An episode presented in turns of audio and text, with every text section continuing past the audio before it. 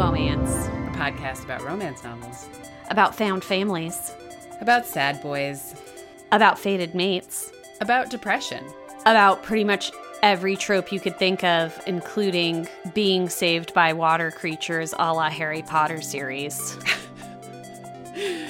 About visiting other people and stealing things from them. About mulligans. About all the people you don't need to be jealous of. About politics. About feeling seen. But most of all, it's about that first thing. Romance novels. And ourselves. This week, we are reading A Court of Mist and Fury by Sarah J. Maas. Maas? Bah, bah, bah. It's Maas. Maas. According to Jennifer Akita. And in this household, we defer to Jennifer Akita. We really do. 6 figures in a New York Times profile? Fuck yeah, we do. This is the second book in A Court of Thorns and Roses, of which there are like 3.5 pubbed. Are we going to do the third one? I will if you want to. Let's think about it at the end of this. I feel like these 2 first ones make such a nice package together. The third one for me feels a little like Attack of the Clones. Oh, wow. You and I might come to blows because the retcon of Attack of the Clones has really worked on me. All right. Okay. Well, so now you made me 1,000 more times more interested in the third book than I was when we started this out. So what have you wrought, Morgan? I would say it's pre-retcon, but I mean, of course I would say that because I haven't been retconned. It's like every third character is Jar Jar Binks.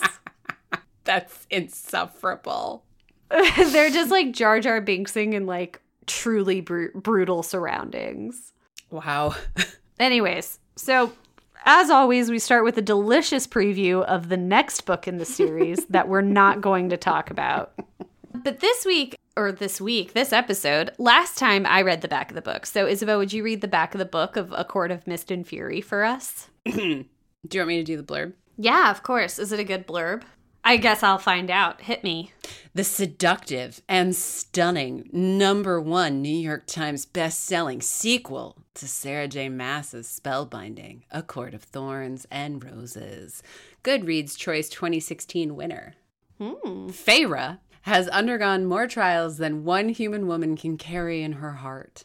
Though she's now been granted the powers and lifespan of the High Fae, spelled F-A-E, because we real about this world building, y'all. She is haunted by her time under the mountain and the terrible deeds she performed to save the lives of Tamlin and his people. Yeah. As her marriage to Tamlin approaches, Feyre's hollowness and nightmares consume her. She finds herself split into 2 different people. One who upholds her bargain with Rhysand, High Lord of the feared Night Court, and one who lives out her life in the Spring Court with Tamlin. While Feyre navigates a dark web of politics, passion, and dazzling power, a greater evil looms. She might just be the key to stopping it, but only if she can harness her harrowing gifts, heal her fractured soul, and decide how she wishes to shape her future and the future of a world in turmoil. Bum, bum, bum. I do need to correct what I said earlier. Because A Court of Silver Flames, the 5th book, has been released. So now there are technically 4.5 books in the series. It was released on September 6th. Oh, shit. We are so on top of this. Look at us. Yeah. I'm not going to one-click it. Okay. That's where I'm at. Well, that feels like a little bit of a spoiler. I mean, the Jar Jar Binks stuff is spoiler alert. I don't know what I'm going to do yet. Let's have this conversation and then I'm going to see where we're at. Yeah, exactly. Like, I will say, like, none of my opinion is reflective of my feeling. My current state of mind is not reflective of my feelings of A Court of Mist and Fury. Okay. Let's get into A Court of Mist and Fury. Where do you want to begin? I want to start with the world building, and I'd like to read you a passage that I highlighted. Okay. And I just want to remind the readers, like, when I started reading this, I did not think we would be discussing this. This was for Mama. This was for my private time. But nevertheless.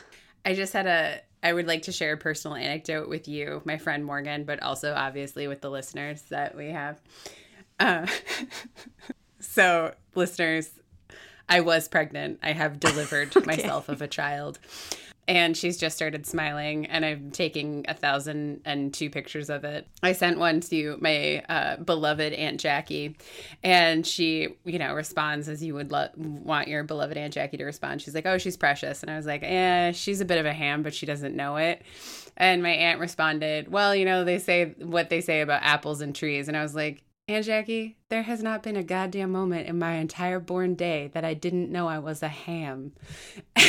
And the reason why this relates to what you just said is because even when you have something that's just for mama, it's like, you were going to tell somebody about it, and it was going to be awesome when you told us. I can't keep my opinions to myself. Natural born ham. Some of us just are, you know. We came out with that pineapple glued to the top of our head. All right. I found my passage. Okay. So this is page 2 in my Kindle edition. I focused on my breathing, in through my nose, out through my mouth, over and over. When it seemed like I was done heaving, I eased from the toilet. What? Toilet? This is a world with indoor plumbing. This is a world with indoor plumbing, and you didn't know that until the second book. No idea. Not just like indoor plumbing, but like a toilet. Mm-hmm. Like something that you could like rest your head on after you threw up into it. Yeah. What did you think this world looked like when you finished reading book 1? Oh, Jesus Christ. You know what I thought? I thought it looked a lot like, I don't know, Westeros or like Middle Earth or like places that don't have indoor plumbing with like I was imagining, I think maybe something like a Roman indoor bathroom system, right, where like it's kind of an open porcelain pit and like water is definitely taking it somewhere, but the term toilet is way too modern for leather. There's the term toilet incorrect, not should not have been used. Yeah, I was for sure picturing a Renaissance fair. Yeah, I mean, like a Roman Renaissance fair, though. Like, I imagine that the Fae, but also they're fucking magical. So, like, they had, like you can shit on the floor and it would disappear. Like, what the fuck? Yeah, that's a really good point. Why do they have toilets? They don't need them.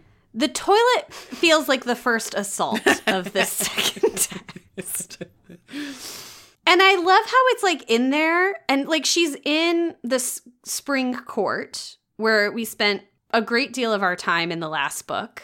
Mm-hmm. Picturing a Westerosi, like a Renaissance fair where it's not really anything. It's like a fantasy world, right? Mm-hmm. And then it just says toilet. Like they've always been there. Like we should have known about the toilets already. This is, I think, I love that you call it the first assault, but like this is also, I think, like the first arrow out of the quiver for me that was like, oh, I deeply understand why the second book helped the confusion of this series as YA, because something like that feels like derivative, lazy, but also scaffolding world building for younger folks. Interesting. The way we perceived the world in the first book, or to be honest, the way the world was presented to us in the first book was like a little immature. It was vague enough that it could have been either. Right. Like, I understood why people were like, oh, it's not YA. It has this smut. It's also incredibly violent. And I was like, okay, yeah, all right. I see that. I see my mistake. I see how it was marketed. I understand why I thought it was YA. I understand why it's not. But when on page 2 you have someone hugging the porcelain throne, literally, I'm like, no. You literally have people turning into lion-horned demons, and you've just had an entire book where there's 50 years of people wearing masks, and you only have toilets? Like, what? What a failure of imagination, which to me feels like a very specific kind of world building for, you know, young adults who ask questions like, how do they poop? I don't think... Once you're past an adult stage, you just don't ask that question anymore. You're just like, they do. I don't need to know how they do it. So you think she's addressing her, the text is addressing young readers and saying, I know what you're thinking. They poop the way we do. Yeah. Yeah, I mean, like, it's weird to say toilet, like, because she could have thrown, because it's also vomiting, you know? It's not even pooping. No, it's puking. So it's, like, also a scene out of, like, a teen movie where someone is, like, that entire scene where you're jumping out of bed and there's still someone in bed and, like, you're in the bleary light of an early morning hugging the porcelain throne. You can puke into a bowl. You can puke out a window. Like, it's hard to poop out of a window. It's not hard to puke out of a window. That's true. Also, like, why the fuck, like, you know, someone dresses her every day. Why doesn't she have one of those, like, wash stands and, like, one of those, like, Jane Austen basins? You know, the thing that goes under the bed. What are those called? Chamber pot. Chamber pot, yeah. And, like, this is what blows my mind. When she was writing the first book, was she picturing a world with toilets? Or is this a new choice? This is a new choice. She definitely didn't picture the first world with them. And like, I don't mean like toilets literally. I mean toilets, just for the listeners, I mean toilets as like a symbol of the larger like context that we're in. Yeah, because she also invents magical texting, which, to be fair, I found less offensive than toilets. Yes! It is definitely in the same space. Yes, but that's the thing, right? We have like, okay, so the magical texting is like writing, like words appear on a scroll. The toilet is just a toilet. Yeah, dude. It's a one-to-one thing. Like there's nothing like, it doesn't even say old with an E at the end in front of it. She doesn't. Who does she think we are? She went to all the trouble of explaining that it's Faye, F-A-E, and she spelled toilets like this? She won't even call it a water closet? Yeah, in just the regular way. It was like, yeah, it's Faye. Like, this isn't a book for babies. We also have toilets. Grow up. Listen, I'm not going to fight you on this. The world building was like, I think lazy is the nicest way I can describe it. Wow, you feel like it was lazy. The world building in the first one was so good, was so smart, and I think part of why it was so smart is because it was vague. And it was vague enough that you could just see stuff, right? Like I could just put myself in leathers and be in a Renaissance winter. And I could go to the spring court and there's marble everywhere and a bunch of people wearing masks. Okay. Right. The torches light themselves. I know where I am. I don't fucking need this whole bullshit about fucking toilets or magical scrolls that are like, he's texting me late at night. I don't fucking need that shit. Because it also... Or how about a fucking townhouse? A townhouse, for fuck's sake. And like an artsy downtown area. A restaurant. Lots of restaurants. We were transported from a place that felt like Renaissance-y to what felt immediately to me like... a direct rip of Howl's Moving Castle. I was like, Christian Bale's voice is going to show up any minute. It's very Howl's Moving Castle. But peep this, okay? This is where our job gets hard. The job of a critic isn't always easy. Okay. So we don't like the toilet. We hate it. We hates it, precious. Listen, we hates the toilet. We don't care for it, all right? But... does that actually mean the toilet's bad? Because you pointed out world building in the first book, very good. Very good. And in fact, SJM is a little bit famous for being good at world building. So I'm reminded of when I was in this film class and someone accused It's a Wonderful Life. And I can't remember the moment, but a student pointed out, like a undergrad, pointed out like a quick cut and was like, it's an editing mistake. And our professor is like, you have to accept that the person who made this movie is good at making movies. So with that perspective, try and think of why there would be a quick cut and don't think of it as a mistake, right?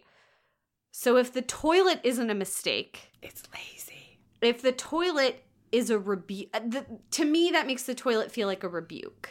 A rebuke. Can you explain that further? I feel like... she's saying, you thought this story was one thing.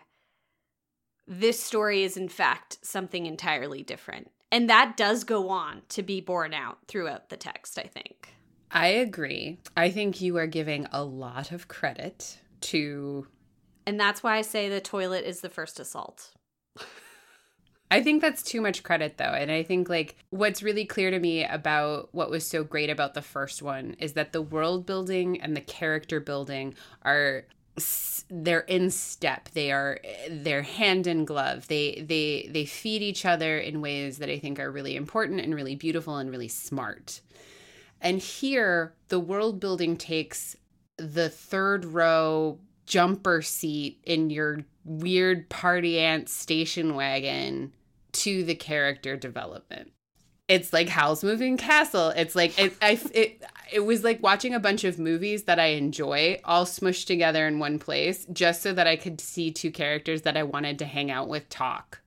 Yeah. Or bone or fight or whatever. And like that's fine because I wanted to be with those characters, but like it's very clear to me that the world building was not constitutive of the characters we were with in this place as it was in the last book. I think that's a good point. I think that there is something about, like, Feyre's coming to terms with who she's changed into, but part of that is accepting that she's really just being who she always was. And, like, Rhys is, you know, a person with a great amount of depth and confusion and is incredibly capable and yet utterly incapable, is, like, rendered incapable by how capable he is. And then, like, a third voice whispers, and they use a toilet. Yeah, exactly. That's exactly the feeling. And they have magical text. Yeah, and also, like, do fairies need... Why would a fairy poop? Such a good question. Like, I know that they eat, but I feel like they would have, like, some kind of, like... I feel like they burn clean. Listen, they, like, fucking have telepathy, wings, and unimaginably long lifespans or are actually immortal. At what point does that, like... Whatever, it doesn't make a difference. Why the fuck would they poop? Why the fuck? Like, I get puking, I guess, because, like, whatever. Morgan, it's lazy. Let's see. Okay, well, we're still. I call him like I see him. The thing is like this world building, and in fact, this like world unbuilding, this like or world changing, right? It's weird because there's a toilet, but we're still in the spring court that we know. We still have these, like, what feels like a medieval referential fantasy, like, politic happening and magic happening and FAE fairies, right? I feel like that is a cornerstone of, like, what this second book is doing. So we talked about in the first book how that text is in conversation with all these other texts. I think the second book is where it's like, and now I'm ready to make a point. I will say this for the world building in terms of fantasy versus romance. For a high fantasy, it's lazy. Although the creatures remain A+, like the description of the sorial is really good. The description of the weaponry and how terrifying it is really good. The description of the wings and how they function and how they feel. This is an incredibly tactile book, but those are all hallmarks of romance, not necessarily high fantasy. Like high fantasy is... I would say... Go ahead. No, go ahead. I think we're about to make each other's point. Go ahead. That high fantasy is really interested in both politics but also place. This book is not as interested in place as it is interested in politics. Yes, that's exactly what no lie, that's exactly what I was about to say. I'm glad that we've had the same reading experience. Not exactly like that, but that was it was much better. Cuz like honestly, once I got over the fucking toilet and like the other cuz there's so many stupid things like that just seem to happen inside of a world that is actually very complicated and interesting that I felt shortchanged, but then I got into the character development and I didn't feel shortchanged anymore. And then it's like, I don't know what to do with that. So I think this theme of like the world build, because there are a couple times when I actually like the world building. Samesies. But I think it's because I like the city of Santa Fe, New Mexico. Yeah. And I like Howl's Moving Castle and yeah, but let's get to that. Let's talk about how do we get to Santa Fe? Do you know the way to Santa Fe? La la la la la la la. Great question. I think the way that I want to get there, if it's okay with you, is through class. Okay. Let's actually... Are we going to start with the beginning of the book? We're going to start with the beginning of the book and our conversation from last time where I was like, it's really weird that in the Spring Court, this curse that they've all had... Yeah. Also denotes class, right? Like that was a sticking point for both of us. I am so glad. Yes. Let's talk about where we find ourselves. In the beginning of the book, Feyre's vomiting because she's got PTSD more so than she ever had before. Because she murdered two innocent people. Mm-hmm. And she is now engaged to Tamlin. Yep. He proposed to her in a field of wildflowers. Very romantic, very chaste. Yeah. Very romance novel. I remember being so mad that a proposal in a field of wildflowers happened off page in the first ever book we read. Uh-huh. Is Sarah J. Maas a Womance listener and wanting to punish us? I also had that question. I literally wrote it down. Did she hear our episode in 2015 and then wrote this one to answer some of our questions?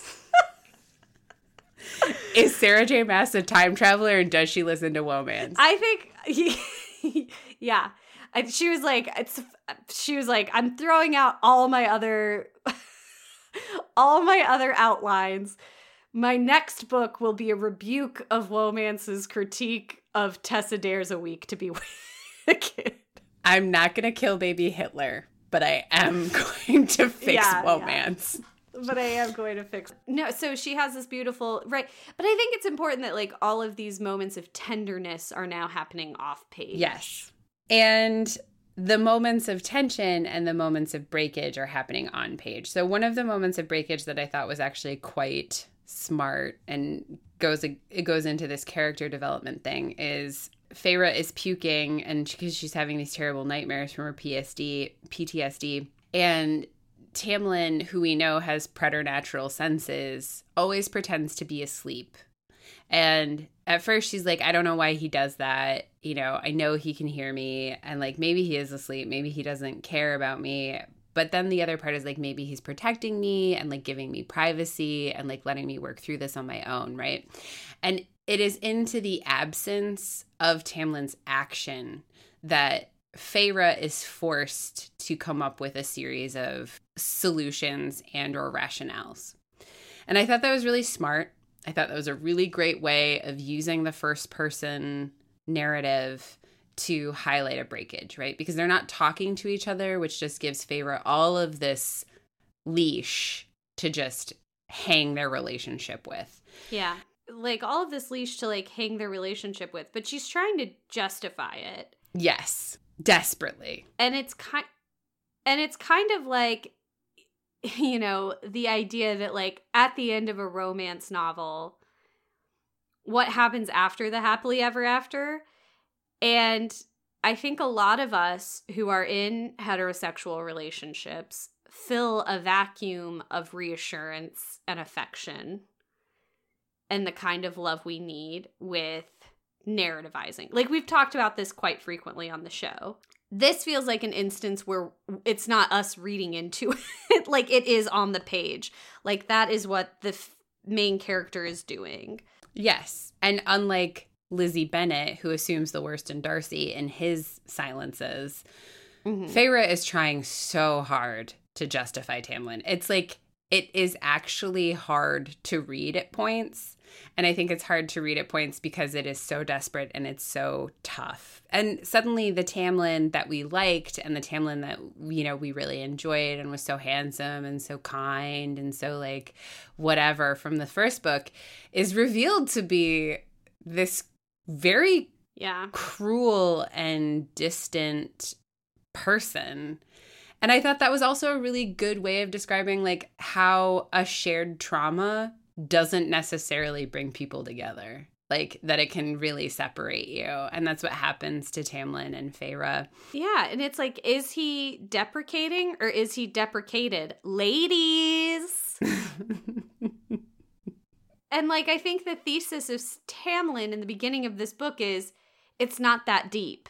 She discovers that like his reasons for preventing her from seeking meaning in her life in the way she wants to because she wants to, like, go to the village and, like, help people rebuild. Mm-hmm. We have this new character who's, like, a priestess. Mm-hmm. Elanthe. Because I guess they have religion in this world, in addition to toilets. Like, all the greatest hits have now shown up. So she has she's sort of taken on this advisor role. She's climbed to the top very quickly. She has started to say stuff that we heard a lot around the Meghan Markle departure from the royal family, which is like, you have to put your, like, what the people need is a queen. They want a wedding. They don't want to see you, like, toiling. They want to see you wearing pretty dresses. And this is, you know, not seen as, like, a form of oppression, although she feels oppressed. She refuses to see it as oppression. Mm-hmm.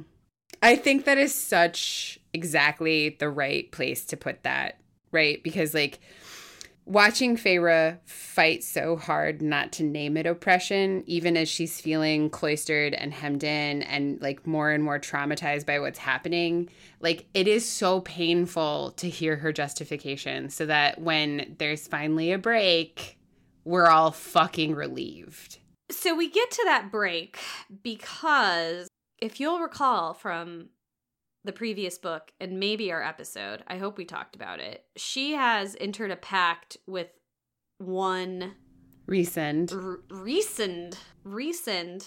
where she has to spend, like, 1 week every month in his palace. Yep. And it seems like she's not gonna have to pay the piper, because he leaves her alone for 3 months while she's wedding planning, up until she's walking down that aisle. Oh yeah. And then, like the opening of Purple Rain, a mist fills the void, and behold, a prince.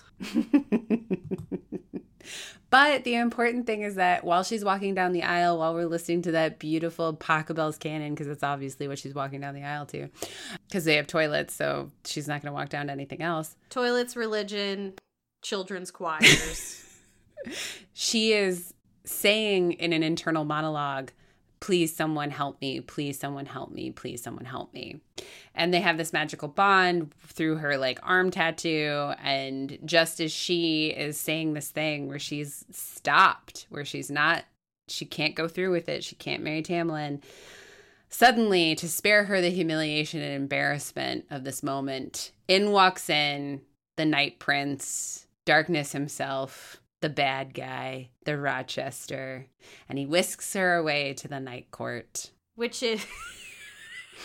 I cannot believe the book actually called it the Night Court. I know, right? And I was, like, reading it repeatedly. I was like, could they not have gone with, like, midnight? The Midnight Court would have been better. Could they not have gone with evening? The Evening Court. Like... Night Court. Night Court. Night Court. TNT, we know drama. Which I think you can also say for this book. True story. So she goes to, like, this mysterious castle in the sky, and she gets, like, new clothes, and it seems like she's the only one there, which reminded me very much of the early days in the Spring Court. Mm-hmm. But she does hear one feminine voice kind of chiding Rhys, saying that went well, when she's, like, really upset. But she's, you know, repeatedly whisked off, and she, to pass her time, is learning to read at Rhysand's insistence, and he's helping her learn how to read. Checkmark 1 for the Rochester. Yeah, he's teaching her to read, and she says, are you doing this to torture me because you know how humiliating it is? And he's like, no, I just think you're going to need to read as, like, the queen of the Spring Court. People are going to be putting things in front of you, and if you can't read them, that means somebody else is going to be reading them to you, and maybe they won't read them in its full truth. Yeah. And so we're suddenly given this outsider's perspective of the Spring Court. We're suddenly given an outsider's perspective of her relationship with Tamlin. Yeah. And importantly, Feyre's given that perspective, because Tamlin was really really cutting off her circle. Yeah. And in ways that are hallmarks of abuse. I almost texted you and I was like, oh man, so he's become an Edward, and now that she's a Bella, that, like, you know, Rhysand is going to be a Jacob. Okay. Well, Rhysand isn't, well, I don't know. Maybe Rhysand is the Jacob. I mean, he is, right? Like, that's, like, this is so tropey, but it's also, like, taking the hero from the first book and making him the bad boyfriend. The villain. Yeah, in the second book, which feels like it feels like an intentional commentary. Like this series feels very meta in terms of romance commentary to me, as we talked about. And I think, like, that really comes to bear in this second text. I agree, because the thing about Tamlin that we talked about in the last episode is that he's a Darcy, he's incredibly chaste and, like, a good #good Duke. Yeah. And that Rhysand functions as a Rochester. But in the reading, with the way that Tamlin acts and, like, constantly isolating her and disempowering her and, like, really doing these things, it's what would happen to Darcy if he doesn't get better. He becomes the offstage Rochester, right? He becomes the Rochester that had the capacity and the desire to lock up Bertha. Yeah, the pre-Byrne Rochester. Not even the pre-Byrne, the pre-Jane Rochester. Yeah. She is his Bertha. Yeah, and it was an insane feeling. Like, this entire meta commentary that you're saying is, like, it was an insane feeling to think about, like, what would Darcy have been like if he didn't get better, if he didn't have Lizzie being like, you're an asshole and a prick. And he's like, huh, I'm going to think on that. Yeah. I am. I need to fix myself. And, like, he would have become a Rochester, someone who doesn't question their own motives, someone who believes righteously and thoroughly that they can harm others for their quote unquote good. And the ability of this author to do that to Tamlin in basically the first act is amazing. Well, and the other thing, like, and I feel like it's so much more personal than that. It's not just, like, holding up Tamlin as, like, an object, like a representation of these, like, objects of critique, right? The Rochester, the Darcy, whatever. But it's also this way of, like, we as readers who enjoyed Tamlin, mm-hmm. I am raising my hand, mm-hmm. guilty, saw him in under the mountain not taking action unless it was to smooch her. Yep. And we made excuses for it. We did. We absolutely did. I was like, he can't do anything because then Amarantha will know. The book never said it. The book never said, I said that. But, like, we did. Yeah. I said that to myself. And now I have to watch Feyre's dumbass do it, and I'm like, oh shit, that was stupid. Yeah, oh fuck, you're right. Rhysand was doing stuff all the time. All the while, every time I read a fuck. Beauty and the Beast retelling, I fucking love it. I know. And I want the Beast. Yes. And I think he's great. And I'm like, he's redeemed yep. by my love, and my love alone. And I... You know, and I want to get swept up in the silk ribbons that spin everyone out of being, you know, a bad version, a literalized version of their job. And into being, like, a whole person, but a whole person who still gleefully works for me. Like, I want that. But every time I fall for it, I know what's wrong with it. I know what's wrong with the Beast myth. Like, I know it's holding someone hostage against their will, you know? Like, I know he does an unforgivable bad, right? He's Rochester. I know it. And yet every time I'm swept up in its clutches. And so this, like, early pivoting from, you know, this really classic hero archetype represented by Tamlin into the cupcake versus tattoo artist. Yeah. We have toilets now. Rhysand. Did I feel personally attacked? Yes. Did I like it? Yes. Not only did I feel personally attacked, I was forced to confront the fact that romance is so good at making me do the rationalizations. And one of the things is, like, it's what's great about this characterization. What's great about the Beast is a beast, and even though he's extremely beautiful, and even though we can rationalize his sins, they are sins, and we know them for a fact. Rhysand is also a beast.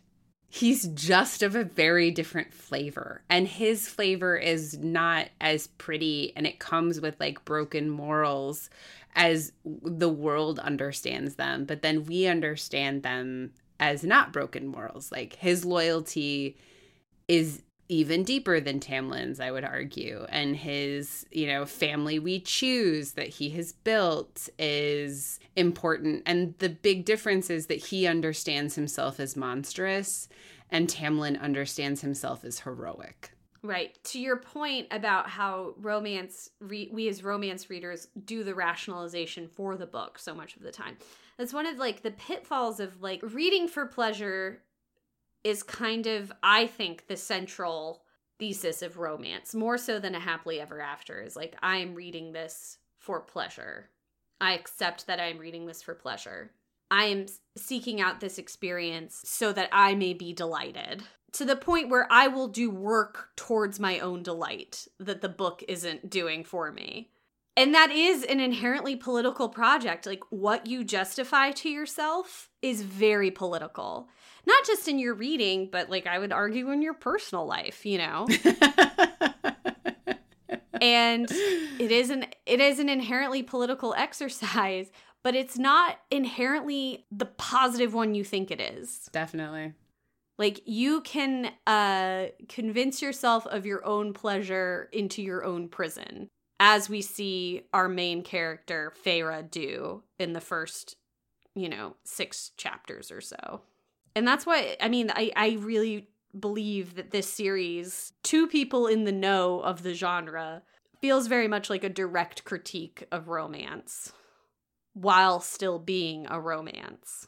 I mean, it follows all the romance tropes, but what it does is it the HEA, right? And you said this in our last episode where it's like, I don't know how Feyre comes back from this. She's murdered 2 innocent people in front of like a horde of people under the mountain. And it's like, you don't, right? And I think that's one of the things about like in every romance, the guarantee is you absolutely get your HEA. It doesn't matter what terrible things you've done. Oh, you raped and kidnapped your best friend's lover? Cool, you're all right. And it's like, actually, no, you're not. And the fact that this book takes that seriously was both very refreshing and also very revealing. Yes, very refreshing and very revealing. But I think like it has to have like a totally different world than what we were expecting. And I think that's why... I think the toilet is so shattering, because it's meant to be shattering. You did a lot of mental gymnastics in the last book. Maybe not only with assuming that there would be no toilets. I think you are giving so much credit to that. Do you know who else is a toilet? Tamlin.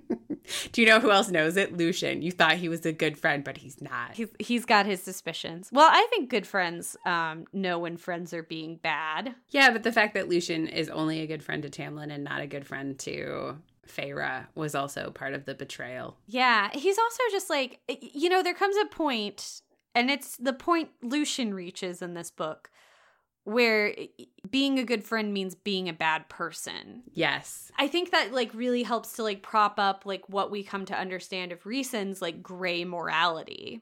Mm-hmm. Is that he is flexible. Incredibly so. And this inflexibility is actually what makes you rotten. Do you know it's a really inflexible genre? Romance. Oh, fucking burn. You're going to get us in so much trouble on Twitter. No! Guys, no, leave us alone. I don't know. No, but I think you're right. I think like that's one of the things that's so revealing about this text. Obviously, we do spoilers on this, but and those of you who've read the first book, when Rhysand and Feyre have their final conversation on the mountain that the Under the Mountain Kingdom is on top of, he has this very startled reaction to her during their conversation. She's like, what's that about? And those of you who are well-versed in romance would have recognized that. And you're like, oh, he's just been fated mated. I didn't recognize it. I recognized the fated mate reference whenever Tamlin almost bit her neck. And they were like sniffing each other, Feyre and Tamlin. Mm-hmm. And I was like, oh my God, this book's making a fated mates reference. I didn't pick up the second one with Rhysand. But yeah, it's like, it's literally a fated mate situation. It's not a reference. Right. It's a fated mate situation. He knows before Feyre, which is cool. I'm fine with that. But the secret that he keeps from her is upsetting to her. Fine. Also fine with that. But the thing that got me about it is that Feyre expresses relief that they're fated mates, because that will save her from the humiliation and the final conflict that she must have with Tamlin about why she can't marry him or return to the Spring Court. And I, too, was relieved. I know. And I'm like, thank you for giving me this out. Fucking. Known as fated matesism, which, damn it. Fated mates is an out. Fated mates is an out, right? Because, like, her whole thing with Tamlin was real and true, but obviously has to be, like, undone and shattered by the fated mates. And it doesn't make what she had with Tamlin any less true. She's just bound by a higher power. And boy, how fucking convenient, how fucking relieving. And I felt that way as a reader. And having Feyre tell me that, and I was like, wait a second. God damn it. There's something about that, like, part of me is like, well, the book has set me up to feel critical about my feelings that I share with Feyre. But I'm not sure if I'm supposed to feel critical about that feeling. I decided to feel critical of that feeling because it denied me what I thought would be, like, a big, important, empowered showdown about what it means, about what consent means, which this book seemed to have been working on a lot, where it's like, when someone says no in various contexts, like, you have to accept it. Tamlin doesn't accept it. Therefore, Tamlin equals bad.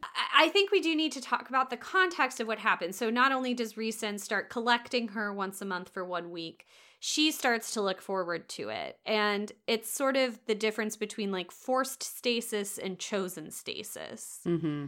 Like, she's able to kind of – she doesn't do much when she's in Night Court, which is incredible given how hard they work with their various hearings and such.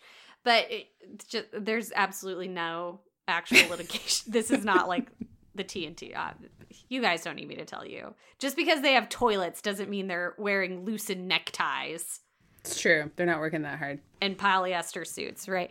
The Palace of Wind. No, that's not. Hasn't come in. She's in a Palace of Stars, and she's learning to read. And she's in the Palace of Dreams. Palace of Dreams. That's what it's called, because the Palace of Nightmares is under the mountain that she's on top of. So she's in the Palace of Dreams, and she's learning to read, and she's taking baths, and she's wearing cool, different clothes. And then she's returned to Tamlin, and she's in, like, a forced state of not doing anything. And she's, like, putting off the wedding because of what happened. She's able to tell him, like, hey, I'm not ready. But every time she goes away, it ratchets up the intensity of Tamlin's jealousy. And I don't know if it's even jealousy so much as, like, a feeling of not being in control in general, which, I mean, is what jealousy is. But, like, it's clear that Tamlin is showing, like, the worst parts of being, like, a duke, right? We thought of him as a good duke in the last book, but, like, a duke is a duke. And so he eventually lashes out at her violently, and she has a breakdown and is fetched by a character from Rhysand's found family, who she's already met, called the Morrigan. Mm-hmm. Who is a woman who, like, fought in the elf-human wars on the human side and is, like, legendary, and is also Rhys's cousin and his best friend. And she takes her back to the Court of Dreams and offer Feyre the opportunity to, like, stay there indefinitely, understanding that there will be consequences because now they're, like, officially stealing Tamlin's wife. And then guess what? Rhysand and her fall in love. Yeah, and it's actually quite a slow burn because this book is a fucking doorstop. It is the same thickness as Lonesome Dove. And you know what? She does get away with it because, like, how do you take an enemies to lovers and then turn it into a slow burn and then turn it into a friends to lovers and then turn it into a fated mates? You got to take the page space to do it. You got to because, like, you know, she's mad that he's teaching her to read and she's like, I hate you. And they say mean things to each other. And we all know that Rhysand really likes her. And then, like, and then they become friends because he rescues her from this wedding. And, like, and then she's rescued from this scene of violence. And then we find out that his court is actually great and that she's paid a wage. And suddenly we have wages, which I didn't know was a part of this thing. And, like, we have fire pits, Isabeau, like you have in your backyard. It's true, we do. But the wages are then in contrast to the agrarian dictatorship of the Spring Court that has a twice yearly tithe. Yes! So class comes in again to highlight that Rhysand is an egalitarian and that Tamlin, hashtag bad duke, is not. He is a dictator. And he has the option to not do it. And in fact, like, you find out that, like, all the other courts kind of exist on a spectrum between Tamlin and Rhysand.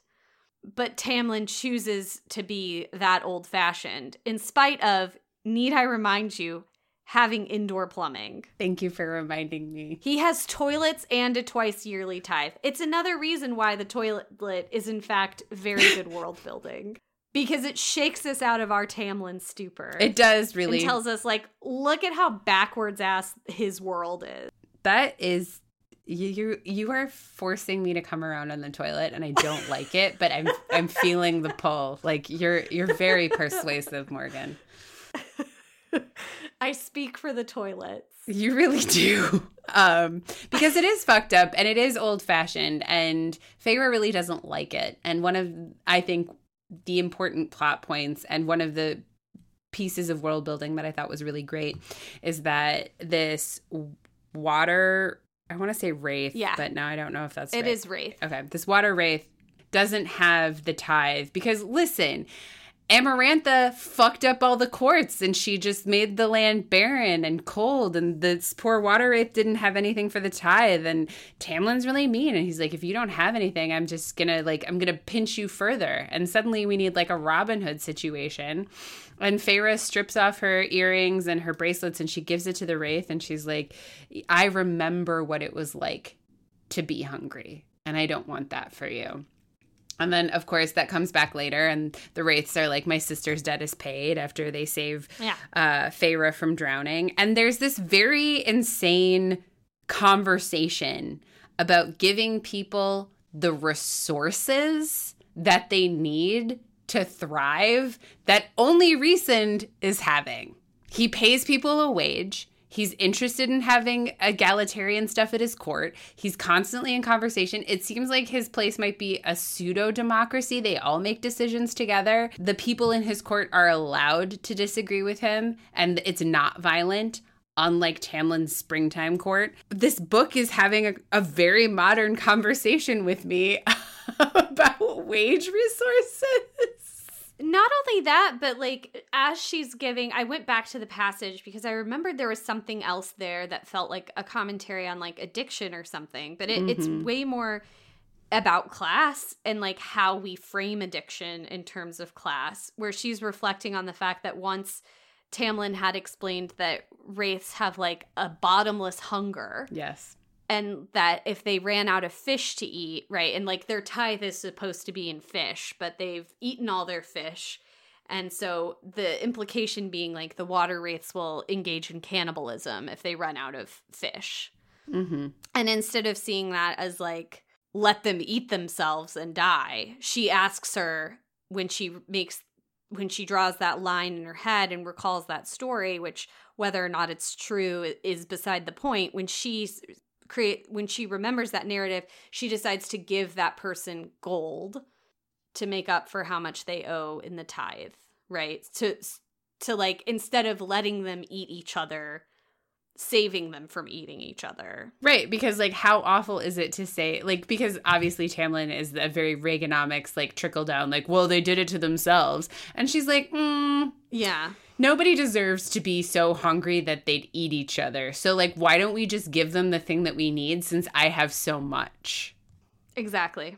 Which is great. You know, treating the water wraith like an actual creature of agency and, like, depth. Well, treating the water wraith like a person, even if their, like, existence might be different from yours. Right. She's also critical of, like, I think Tamlin gives her that story expecting her to come to the same conclusion as him, and she doesn't. And that's showing that there are other ways of thinking within this world. Yes. And I think what is so good about that, because that felt like a very modern commentary on the ways in which social policy, especially in the United States, operates, it was having a formerly beloved character say something cruel, but also with a tinge of what feels like reasonableness on its face. Yeah. Yes. And empathy, right? And then you have Feyre being like, I have so much, though, and I don't even want it. Like, maybe they shouldn't eat each other. And Tamlin's like, you undercut my authority. And it's like, that person was starving. But also, like, there's the real reason, right? Yes. It's not actually about what's right and what's wrong. It's about power. Which makes this book so smart. Which is why the toilet felt like the first assault, but, like, in the way of being lazy. But now, Morgan, maybe I am coming around to your thinking. You know, and I think we also have to consider the fact that Feyre, and this comes in big capital bold letters at the end of the book. Feyre was once human and existed in a very much like a medieval world. Maybe they had toilets. She didn't. But they also had like market day and had sex in barns full of hay. Not that that's something you can't do in this day and age, but that, like, it was very bucolic. Her assumptions about the world she entered into being some kind of a peak and realizing, like, oh, no, you can actually think, like, far more expansively about existence. And you as a reader are also kind of confronted with that.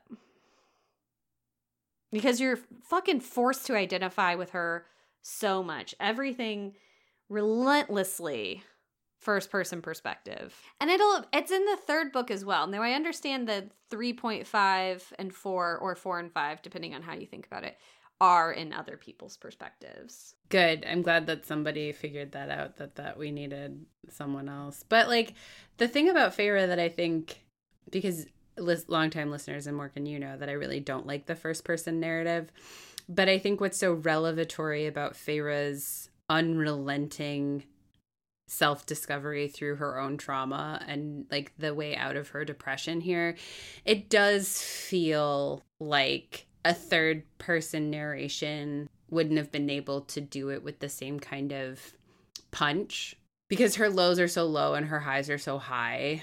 And I don't think you would have been able to... Yeah, it does work for me in the first two books. Having not read the third, I can't speak to it. I mean, I'm annoyed because I'm annoyed in general by first-person narratives. But I find that it functions the way I feel like it's intended to, because it keeps me in the dark when I need to be in the dark. And then it's like I feel the revelations when they happen, where a third person narration, it would be harder to be revelatory. But it also creates the problem of exposition dump, because, like, people are just constantly lecturing Feyre about how the night court works. And I'm just like, yeah. First of all, guys, it's actually two courts. There's the Santa Fe, New Mexico one, and then the one that's basically the city under the mountain that he allows to kind of operate autonomously, which, like, with all of their, like, proclivities or whatever. But also allows him to, like, express himself, he and Feyre to express themselves sexually before they're kind of, either of them are actually ready to do that, I think. Is that in the second book? Yes, it is. In his throne room? Thank God. Okay, so, like, let's actually talk about the sex, if you don't mind. Should we find our way into the sex by first finding our way into our sexiest parts? Sure. Okay, you go first. Okay. Does your sexiest part actually work well with the point you're trying to make? It does. Okay, good. Okay. Because my sexiest part is, and, you know, anybody who's been following along should get the sense that, like, Tamlin's going to deliver on time, always, whatever. It's, like, very vanilla.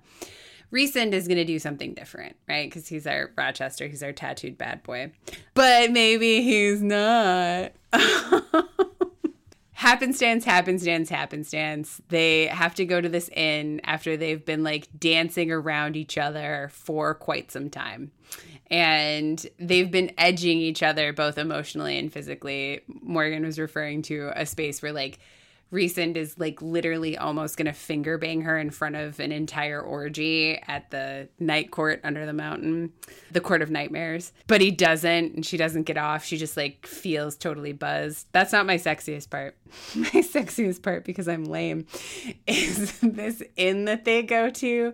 And she's finally come to the conclusion that she's not going to feel guilty about the fact that she desires Rhysand, whatever that means for her betrayal or traitorousness to Tamlin. She's like, doesn't know that they're fated mates yet. And she's like, I just want to have some fun. I just want this guy's body. And I was like, yeah, it's going to be like that farmer. But you know what? Y'all caught feels. And I know that. And like, you're lying to yourself. And that's fine. And so she turns to him when they're in bed together. And he already has a boner. And they're like touching themselves, but like not. And it's like very hot. And she turns to him and she's like, this is just going to be for fun. And he's like, okay, you know, whatever you want, whatever, it's cool. And then they just have this amazing sex scene where he's like fingering her and like all over her boobs. And they're just spooning. And then she's like, all right, let's have sex. Like, you know, like she turns around to like truly face him. And he's like, no, that was just for you. And I want to like have sex with you in a place that isn't a room at an inn with a creaky bed, and I want to fuck you against the wall, and I want to fuck you for days, and like it'll be different, but like this was just for you. And I was like, oh my god, I'm dead. So what do you think that says about the sex in this book generally? That it's like so tender and so feeling and so tactile and so deep inside of itself is like, yeah. Sex means something really, really specific for the characters. Mm-hmm. But what's crazy about this book, Morrigan, okay, is that this book has a ton of sex. Like, people are having sex all the time. People are naked. There are a ton of nipples. There are like dongs hanging out everywhere. There's also a lot of allusions to sexual violence in this book that was sort of absent from the first.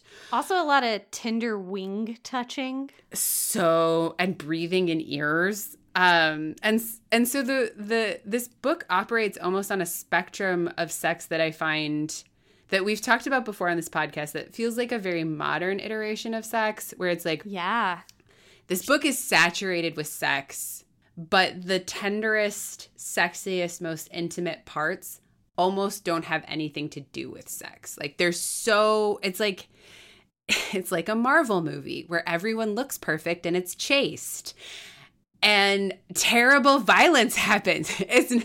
Except it's not that chaste. It's not Marvel movie chaste. It's not Marvel movie chaste, but it has that kind of like...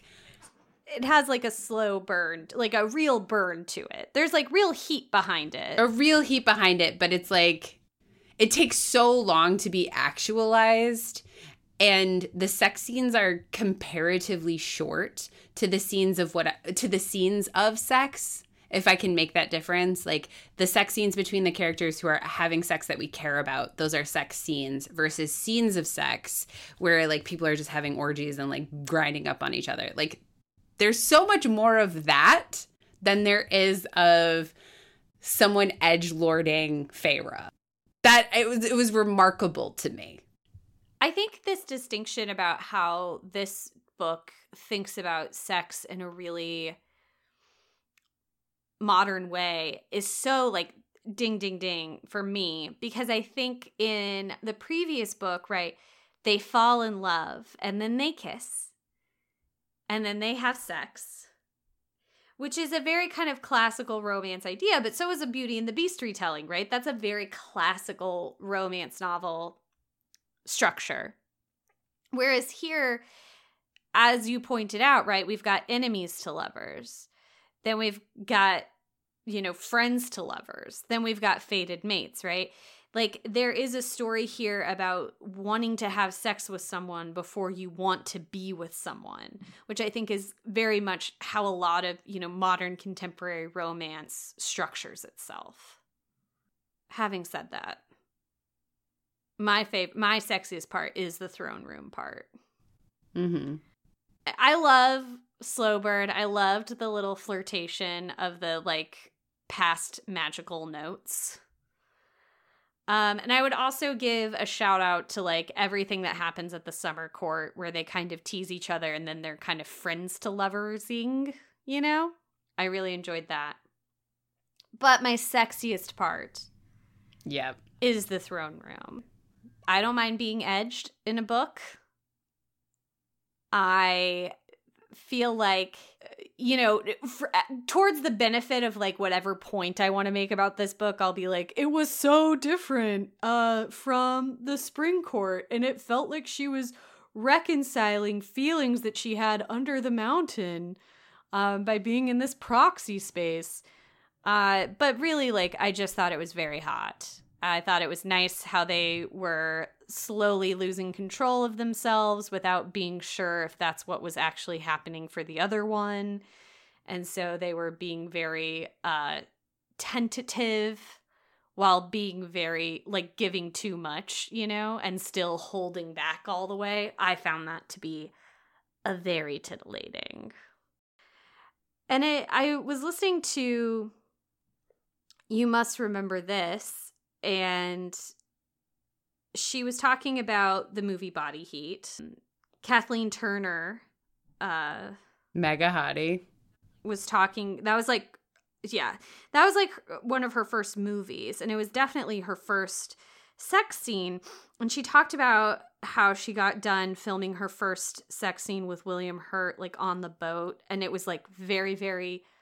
It was either extremely cold. Yeah, it was extremely cold, but they had to make it look like it was extremely hot weather.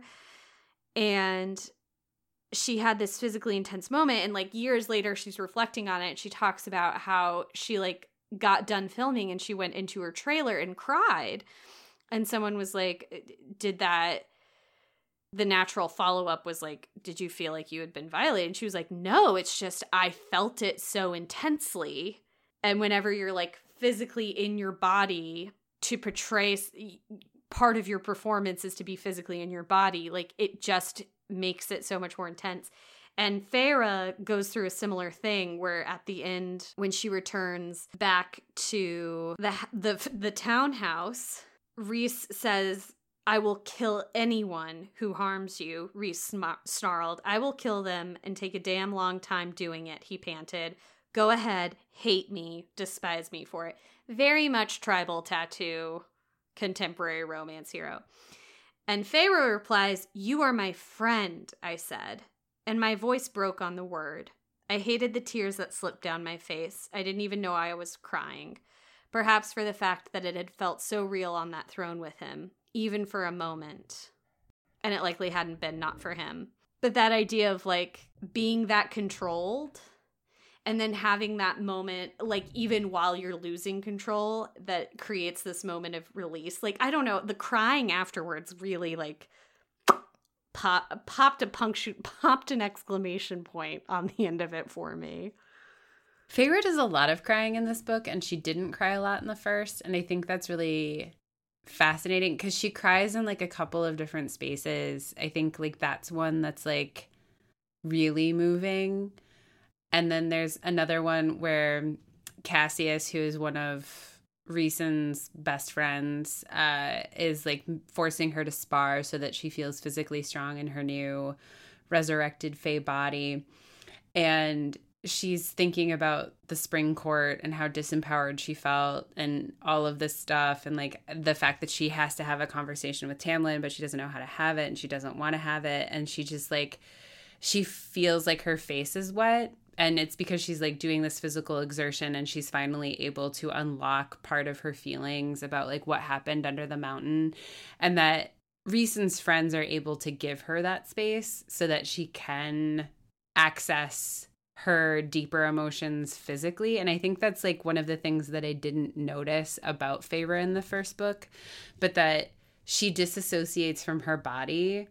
And like she did that when she was hungry. She did that when she was in deprivation, but she also does that in her depression. And it's depicted in this text where she like doesn't eat and she sees herself through Rhysand's eyes and she's like sunken and she's like taking up less space. And doesn't she find out? So like in the first book, we are told like Rhysand is giving her like booze that makes her like so drunk that she blacks out. Yes. And then don't we find out that it was just like regular fairy wine, like the same that she would have that she had at like the festival. It's just she herself was consuming too much of it and dissociating herself. And this book is really good and really subtle at talking about how that disassociation is really harmful, and that this book really creates space to create a bridge between Feyre's body and Feyre's emotions, which I think is a really important space of healing that this book takes a ton of time to make explicit. I do think like there's something about this book that these two books together that feels like, I feel like there's so much kind of modern contemporary romance trope happening here that it almost feels like it's pro-contemporary romance and like found family and things. Although I think found family exists in historical, but it does feel like it's charting a movement of like readership preference. Yes. While being both like archetypes for both of those kinds of books at the same time. I think that's right. It forced a lot of self-reflection. And I think in the name of self-reflection, weirdest part. God. I mean, obviously the class thing is very weird to me. But I understand what it was doing. For me, it's the dichotomy of how much sex was presented in this book and then how the sex scenes were presented. They were incredibly hot. I think there's like a lot happening here, but they still felt strangely chaste, even though they are not, because of the wild, violent, horrific orgies and like also the weird sexual violence that is like constantly alluded to in terms of Morrigan and Amarin and the other ethereals. I was really weirded out by that because it was in the first book, sexual violence isn't threatened. And I didn't realize how nice that was because like the physical violence took up all the air. But then having the second book like be much more interested in how those kinds of assaults break people. Like this book is really interested in soul breakage, where I think the first book was also interested in that, but like interested in it on like a broader scale rather than a personal scale. Sexual violence was always kind of present in that first book because she is threatened with sexual violence. They send her to clean the fireplace in Rhysand's room, assuming he's going to rape her, and he doesn't, but he is constantly being raped. And then we also see like a flashback where the priestess character assaults him, just like throws herself. Guys, if someone doesn't specifically ask for you to be naked in their bed, don't just be naked in their bed. No, especially if they've said that they hate you and don't trust you. Like, that's not flirting. Yeah. Being naked in front of someone when they want you to be clothed is not okay. It's assault. And this book understands that. Yes, it does. And is really clear about it. I like, it feels weird to talk about my weirdest part because I feel like there's so much more about this text we haven't touched on, which is like the politics of the human world versus the Fey world and like how they try to bring in her family and their prejudices prevent it from working out the way they planned. Yeah.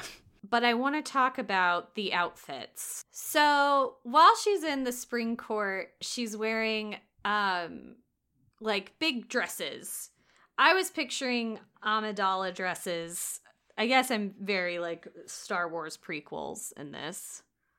But once she gets to night court, she is given turquoise night clothes, ankle-length pants, short-sleeved matching shirt, turquoise-colored, the hem grazing the top of my navel. Yeah, she's dressed like Jasmine from Aladdin. 100%. She goes from Belle from Beauty and the Beast to Jasmine from Aladdin. It's not an improvement. Here's the thing. Aladdin is a movie that is largely critiqued for its Orientalism. Yes. And so, like, if you're gonna have that specific reference, you're doing it too. Yes. And and it's so specific and weird. So weird. It also felt like lazy world building. I'm sorry. Like, maybe I'm coming, like, now full circle on the toilets. It's lazy. Because I thought the exact same thing. I'm like, oh, we've gone from big bell-hooped dresses to literally Jasmine. And then when we go to the spring court, they're like, you should change. I'm like, that's silly. You're all silly. She should just be in leathers, like Katniss. Like, just what are we doing? She is for most of the book. But, like, the idea that, like, we have to, like, really show, like, how modern and different, but still in a fantasy world this is. You know, I'd rather wear ankle-length pants and a crop top. Sure. Billowing silk chiffon pants over a corset and thousands of layers of taffeta. Absolutely. Sign me up. But, like, also, it has to be turquoise. Like, come on. But that's the thing. Like, Jasmine is also, like, the cool girl princess. She's not a prize to be won. And she's got a pet tiger. Mm-hmm. There's a lot of that, like, surreptitious cool girl stuff. Like, she's not just, because she has, like, she's secretly, she didn't do it on purpose, but, like, part of her resurrection is she took on a piece of all of the court kings and is, like, so she's technically now the most powerful being in the realm. Prythian. If only she could harness it. She's constantly talking about how she's, like, not as hot as her sisters. Like, a lot of that stuff, like, for a book that's doing, like, a lot of commentary on what romance does, it doesn't seem to be that self-aware whenever it comes to what romance does to women. I think that's extremely fair, because it also, like, the posse of boys who love and empower her. Yeah. You're right. That is weird. And the Morrigan is, like, different because she, like, has sex with everybody, but, you know, like, and how she's distinguished. Like, I assumed Amaranth was, like, I pictured her as, like, Edna from The Incredibles. Mm-hmm. And then the Morrigan is, like, curvy, which we know what that means. Mm-hmm. And she's, like, sexually promiscuous, naturally. Because you can't have one without the other. Like, it just seems like that's the part that felt like a blind spot. Even though, like, the Morrigan, like, is also, like, mythically powerful. Like, a figure of folklore in folklore. And she's, like, a repeated victim of, like, sexual violence.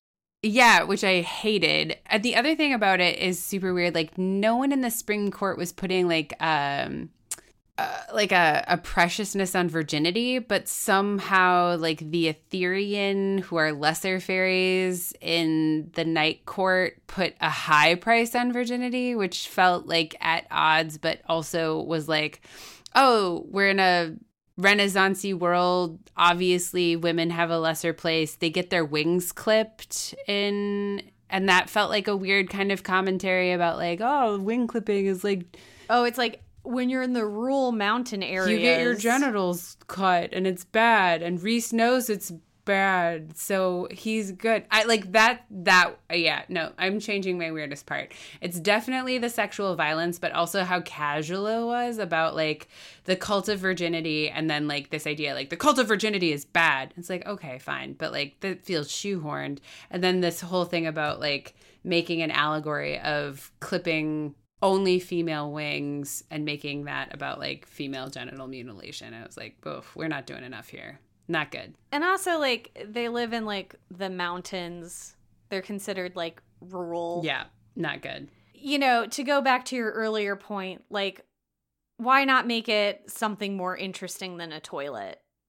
like, if you're going to talk about how, like, the world can be a much more expansive place, which I do think is, like, one of the points this book is making, why is the small, isolated community the least socially progressive by our reader standards?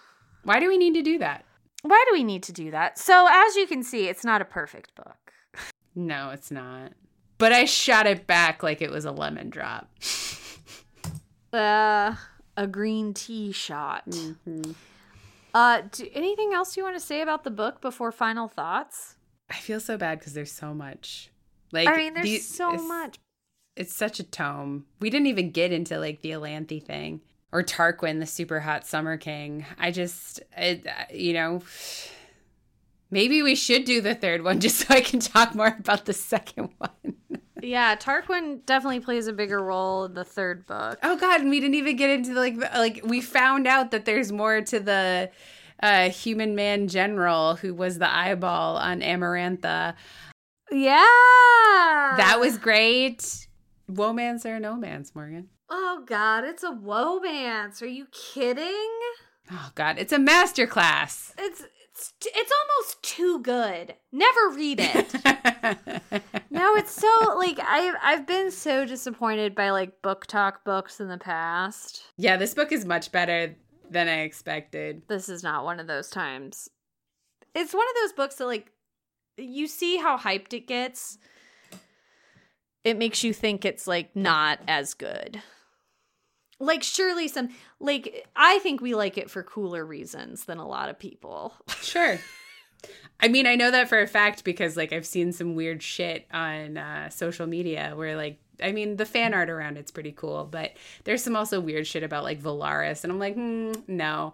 I think think critically about it, but it is just deeply enjoyable, both as a commentary on romance and as a commentary on all sorts of stuff. I think it is an incredibly smart book, even for all of its laziness and faults. This book, even more than the last book, I feel like is for romance fans. Yes, I would 1,000. This doesn't feel like for fantasy fans. I would say this is for romance almost exclusively because... Yeah, they even, like, boink in a cabin in the snow. Are you kidding me? Yeah, it's not high fantasy anymore. We have... And then she makes him soup, and it's, like, a symbol in their culture. It's also a symbol in my culture. Make somebody fucking soup.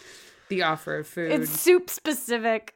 I'm pretty sure it was soup specific. It's the offer of food. They have a big party about it when a fated mate accepts their fate. Yeah. Accepts their fate is exactly right. Man, fated mates, it just, you know, but I think, like, to your point, like, at first I was like, I would have said the fated mates thing was the weirdest part. But there's something about jamming in every possible trope into one relationship that I think you have to round out with the fated mate. Although, like, you're right, that also takes away her, like, real agency and consent. But it also was such a relief. Yeah. Which says so much about, like, conflict. Like, I was both dreading and anticipating her conflict with Tamlin as soon as I was like, oh, she and Rhysand are gonna be together. How's this gonna go down? And I was dread excited. Final question for this episode, because we can only talk about so much with one book. Right. The toilet, womance or no man's? No man's for me. I think I've been on a real journey with it. Like, I heard what you had to say. I think that's a really smart way of looking at it. I think it's a very generous way of looking at it. And if it had been introduced later, I think that would have been better. Would she have needed to have been surprised by the toilet for you to be happy with the toilet's presence? You know me so well. That would have definitely eased me in. If she'd been like, what is this small white monster that roars when you tickle its silver handle? Or we used to have this when my dad didn't fail at investments and now I have to shit out back in a trench. Like, wow, that would have been fine. A toilet. This place really is nice.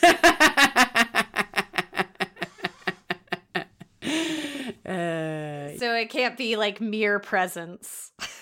No, it can't be. It had to be contextualized. Come on. Come on. All right. Well, I mean, okay. It's the toilet is a romance for me. I like, you know what? You deserve that. I get it. Thank you. Maybe we'll read the third one. I think we should read a Halloween-y book first. Yes, I agree. With that. Loosen your stays. But never your principles. Mwah! Woly guacamole, everyone! Thanks for listening to another episode of Womance. Womance is hosted, produced, and edited by my friend Morgan. And by my friend Isabel. Our logo artwork is by another friend, Mary Reichman. You can find her on Instagram at m.reichman, spelled R-E-I-S-C-H-M-A-N-N. Original music by Nick Gravlin. And our webmistress is Jane Bonsack. They're the best. You're also the best. We so appreciate your support by listening. Please consider taking this to the next level by following, rating, and reviewing. We read every single review, or even check us out on Patreon. If you'd like more woe in your life, you can connect with us on Instagram at Womance and on Twitter where we are at mans_woe. Or you can find more episodes and content at womancepodcast.com. If you have an idea or just want to reach out, please email womancemail@gmail.com. We'd love to hear from you. Womance is a part of the Frolic Podcast Network. Find more podcasts to add to your romance collection at frolic.media/podcasts. Until next time.